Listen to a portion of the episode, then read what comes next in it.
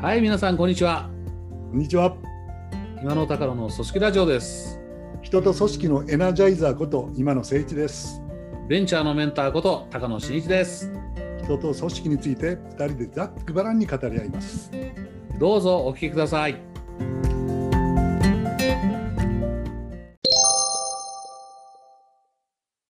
はい、こんにちは。こんにちは。今の高野です。今野高野の今野は今週も北見です。みですね。北見。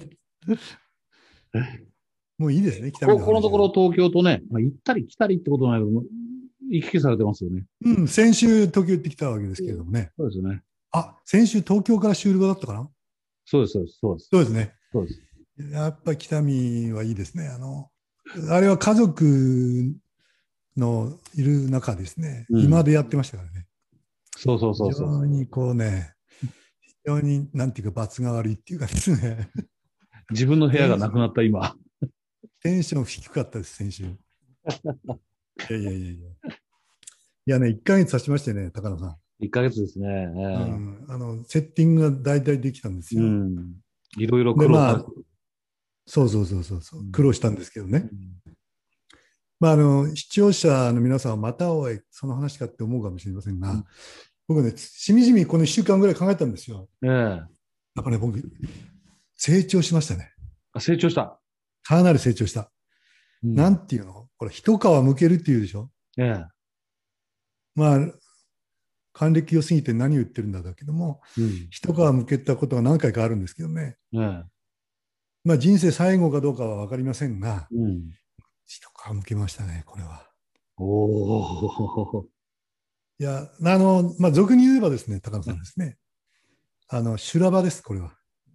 修羅場だったと。修羅場体験っていうやつです。ああ。修羅場が人を成長させますからね。そうそう、あの、トンネルの出口が見えずですよ。うん。うんね。で、あの、こう、周りには頼れる人がいなくってですうよ。ん。自分の力しかないわけでしょ。うんうん。今まで体験したことないことやってるわけじゃないですか、うん。うん普通はやらないことやってるわけですよ、うん。ゼロから作ってその家族を置いてきてですようん。こんな60過ぎて何やってんのバカじゃないのみたいな現にあの兄弟はみんな反対しましたからね、 ええうんその年齢でやるチャレンジ違うんじゃないのというふうにうん。それを全部蹴ってですね何言ってんの見てろってんで来たわけですからね、うんやってみたら修羅場 でしただから今僕は結論言ったわけですけど高野さんねうん。修羅場経験が人を成長させるっていうでしょそれ間違いなくありますよ。自分を振り返っても。そうそう、また実感しちゃいましたよ。うん。うん。その話題でいかがですか、今日は。いや、今日は修羅場ですね。で修修羅場、修羅場は人を育てる。高野さん、修羅場評論家って感じじゃないですか。どこが修羅場評論家なんですか修羅場といえば高野真一。修羅場はくぐつきましたよ ね。修羅場ってのはあれですよね。ものすごい激しい戦いの場ってことですよね。元げ、語源そうですね。うん。よく、アシアシュラと、あ、そうそう、あしらあしらあしら。アシュラと帝釈天がかなんか戦う、すごい激戦ですよね。なんかそうそうそうそうう。んとんでもない激戦の場っていう意味なんですよね。いうことですよね。そうそう。仕事の修羅場ってこう、自ら選んで突っ込んでった時と、天から降ってきくる時とありますよね。ありますね、ありますね。うん。あります、あります。うん。それ、どっちも成長すると思うんですけどうんうんね。うん。これ日常生活であの修羅場をこうしょっちゅうしょっちゅう修羅場が来る人ってそれはそれで問題じゃないですか。うん、それは問題ですね。いや俺はもうしょっちゅう修羅場だぜみたいなお前大丈夫かって感じだと。ただあの修羅場関係を作り出すっていうことはできますね。うん。いつものあの2分の1の納期で仕事を受けてみるとかね。うんうんそうん、のやったことない仕事で絶対成功あそうそうそうしそうないとかね。あえてチャレンジしてみるとかね。うんうん非常識なことをやってみるとか。うん、修羅場を自ら作り出すってことは時には必要なんじゃないかうんこれまでの力でできることをやってるのはやっぱ修羅場にならないですよね。な。ならないんですよね。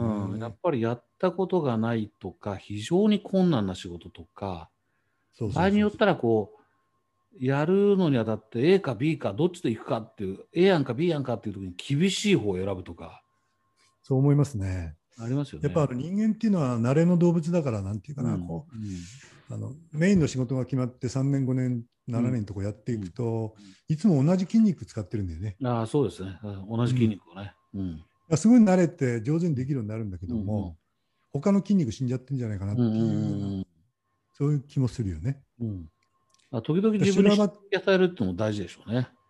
そうそうそう自分そうに刺激そをう与える。うんそうそうそうういんあの今まで使ったことない筋肉を使うみたいなうん機会っていうのはうんうん普通にやってたらないからね。これうんだから仕事ができる人になってるっていうのがなんかその慣れてるっていうことをできできる人になって勘違いするってことはあるあるんじゃないですうんうか。んうんだから今回僕思ったのはその自分はそういうつもりがないんだけどもうんいや十分俺今まで守りに入ってたなっていううんことをねしみじみ感じましたねう。んうんよく殻を破るとか言うんですけどもえ、え人はやっぱ殻を破った方がいいとかね、うんうん、でやっぱこう自分の停滞していた部分に気が付くとかですね、うんうん、守りに入っていった自分がから脱却するっていうチャンスうんこれに十分今なっててですねで僕今まで総務だ人事だこのうんなんていうか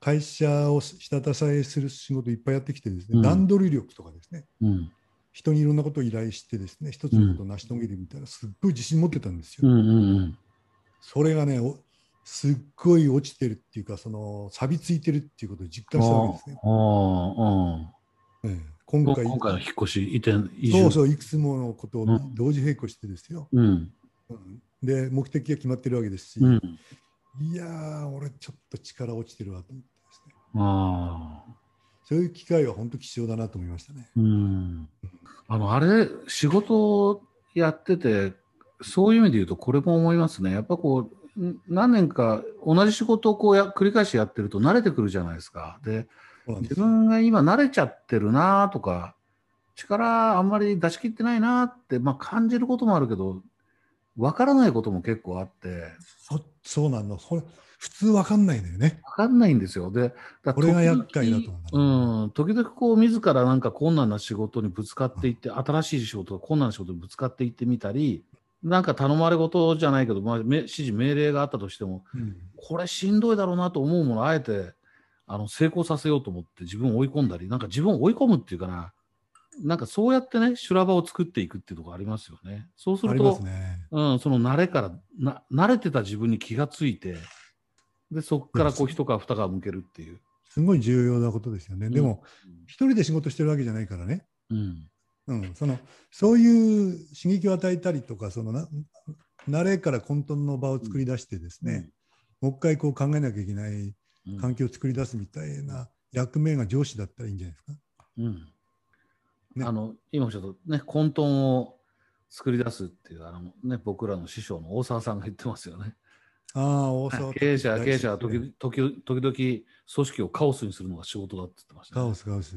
うんいやー本当にあの偉大な人を亡くしたと思って残念いでやすよね。本当ですよね。もう今になって話したい。直接話したいですね。話したいですね。うんああ、これ、リスナーの方、大沢さんって誰って思うかもしれない。 リクルートの、もう創業時のグループの一人で、皆さんご存知のところで言ったら SPI を作った人ですよね。そうですね。うん。本当に組織のプロだったですね。いろんなことを教えてもらいました。そなう、んか修羅場にまあ話を戻すとですね、うん。いや、もう今こうやって話してても、ああ、こんなことあった、あんなことあったとかいろいろ思うんですけどね、あの天から降ってくる方もありますよね。まああの天から降ってくる方が厄介ですよね。ええうん。だって予測不能だしね。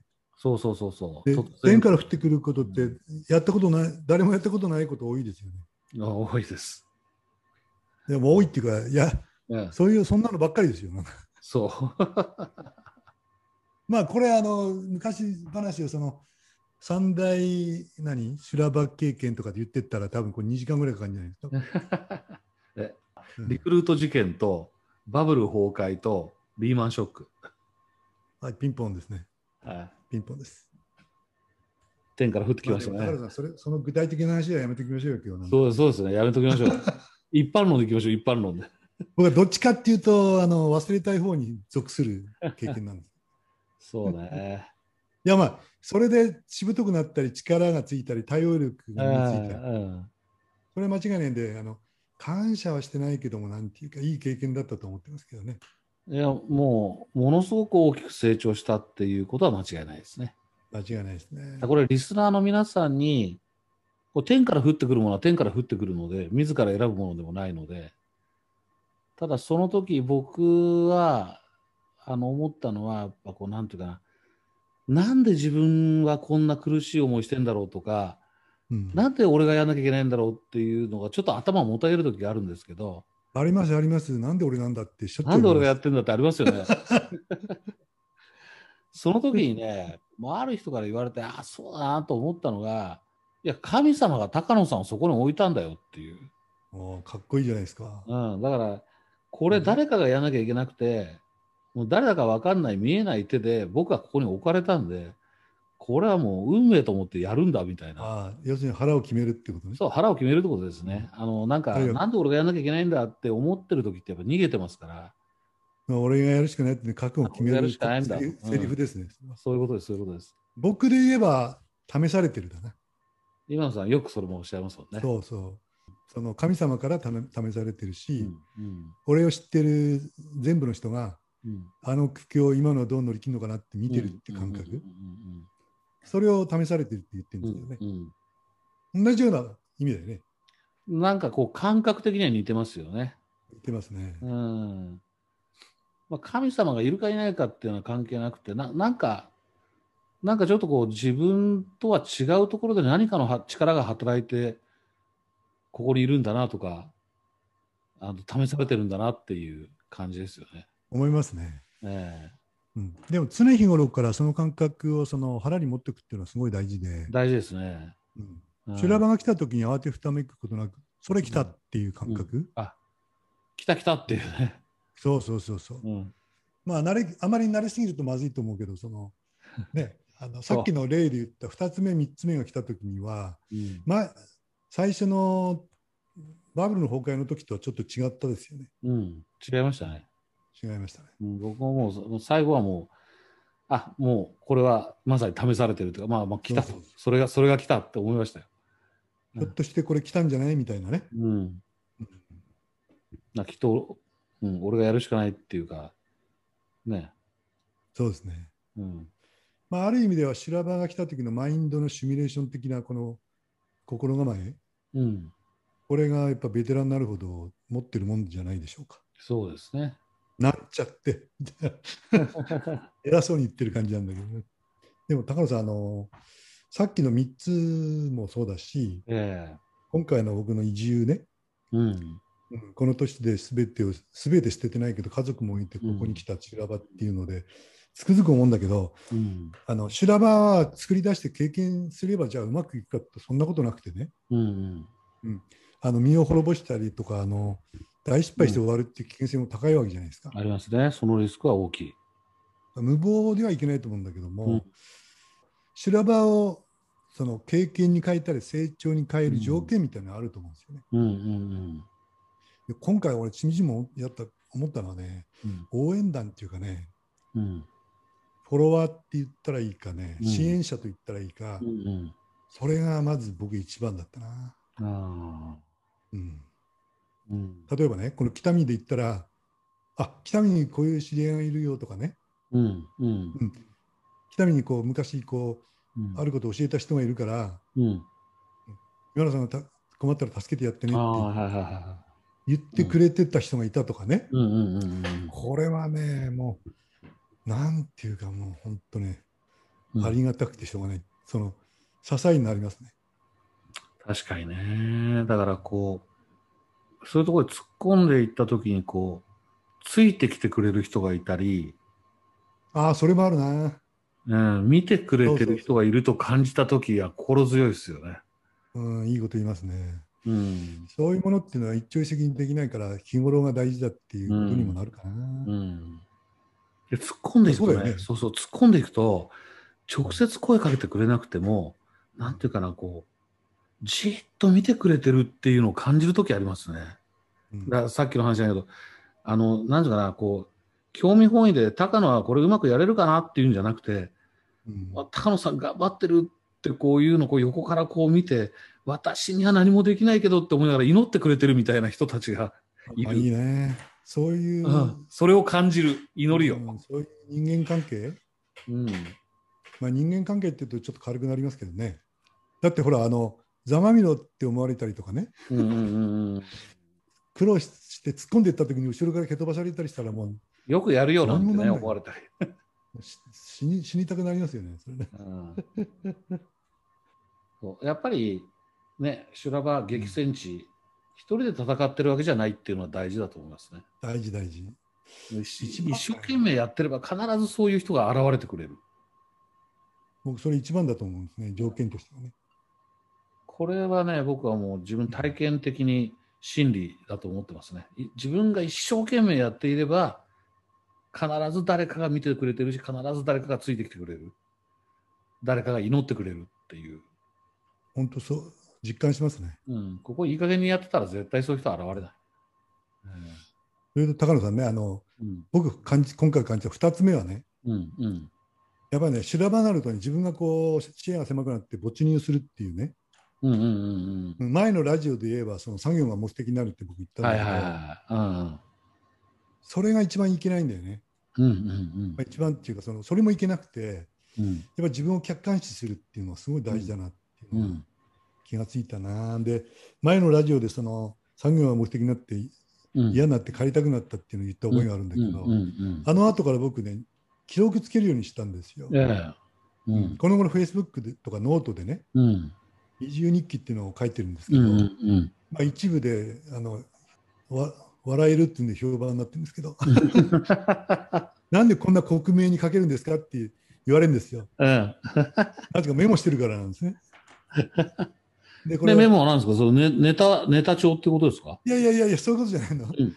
もともとはね、そういうことじゃないんですよ。うんなんていうか、起こったことちゃんとこう書い記て録しておこてうん。そうそう、で、一日終わった時に、ああ、俺、今日頑張ったなみたいな。あうんあ。まあ、なんていうか、自分自身のレビューっていうかね、うん。うん。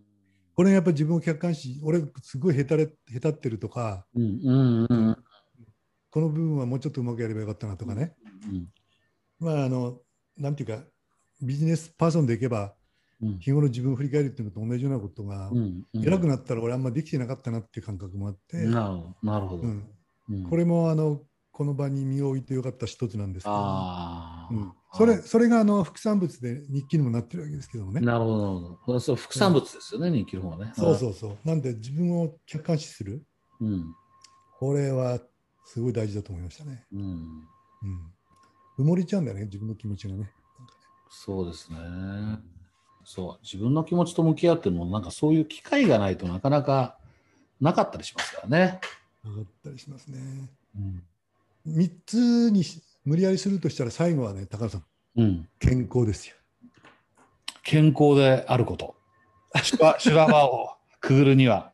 くぐるにはそう。それがなかったらできない。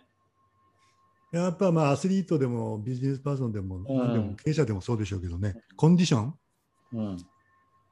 まあ最後3つ目になんかごく当たり前のこと言っちゃった感じで反省するけどもいやこれ本当大事ですね体がね、こう、言うこと聞かなくなると、心折れますしね。そうそうどうにもなんなくなりますからね。えどうどうなんですか高野さん独立してからその辺はそのあたりはやっぱ思いますね。僕、そう、さっきのあの、大事件3つもあるけど、やっぱり、今回の今野さんの移住もそうだし、今野さんも20年前以上前に独立されてるけど、僕51歳で初めて転職して、60歳で独立ですからね。確かにそれはそれですごい決断だねこれはこれで選選んじゃったよなみたいな感じがしますね。うなるほん、どでも、なんか、道は開ける。おおあーあ、なんか名言に入りましたかいやそのまますいませんまとめていただけますか今日はこれは誰が言った言葉か分かりませんが、そう、修羅場の時にね、やっぱり誰かに言われて、そうだなって思って支えになった言葉がありまして、えええー朝の来ない夜はない、春の来ない冬もないって言われました。おっと。あそうだよなと、もう出口見えないんだけど、まとめるな。いつかはなんとかなると思って、前に前に進んでればいいんです。まあ、前に進まなきゃダメだね。そう、前に進まなきゃダメ。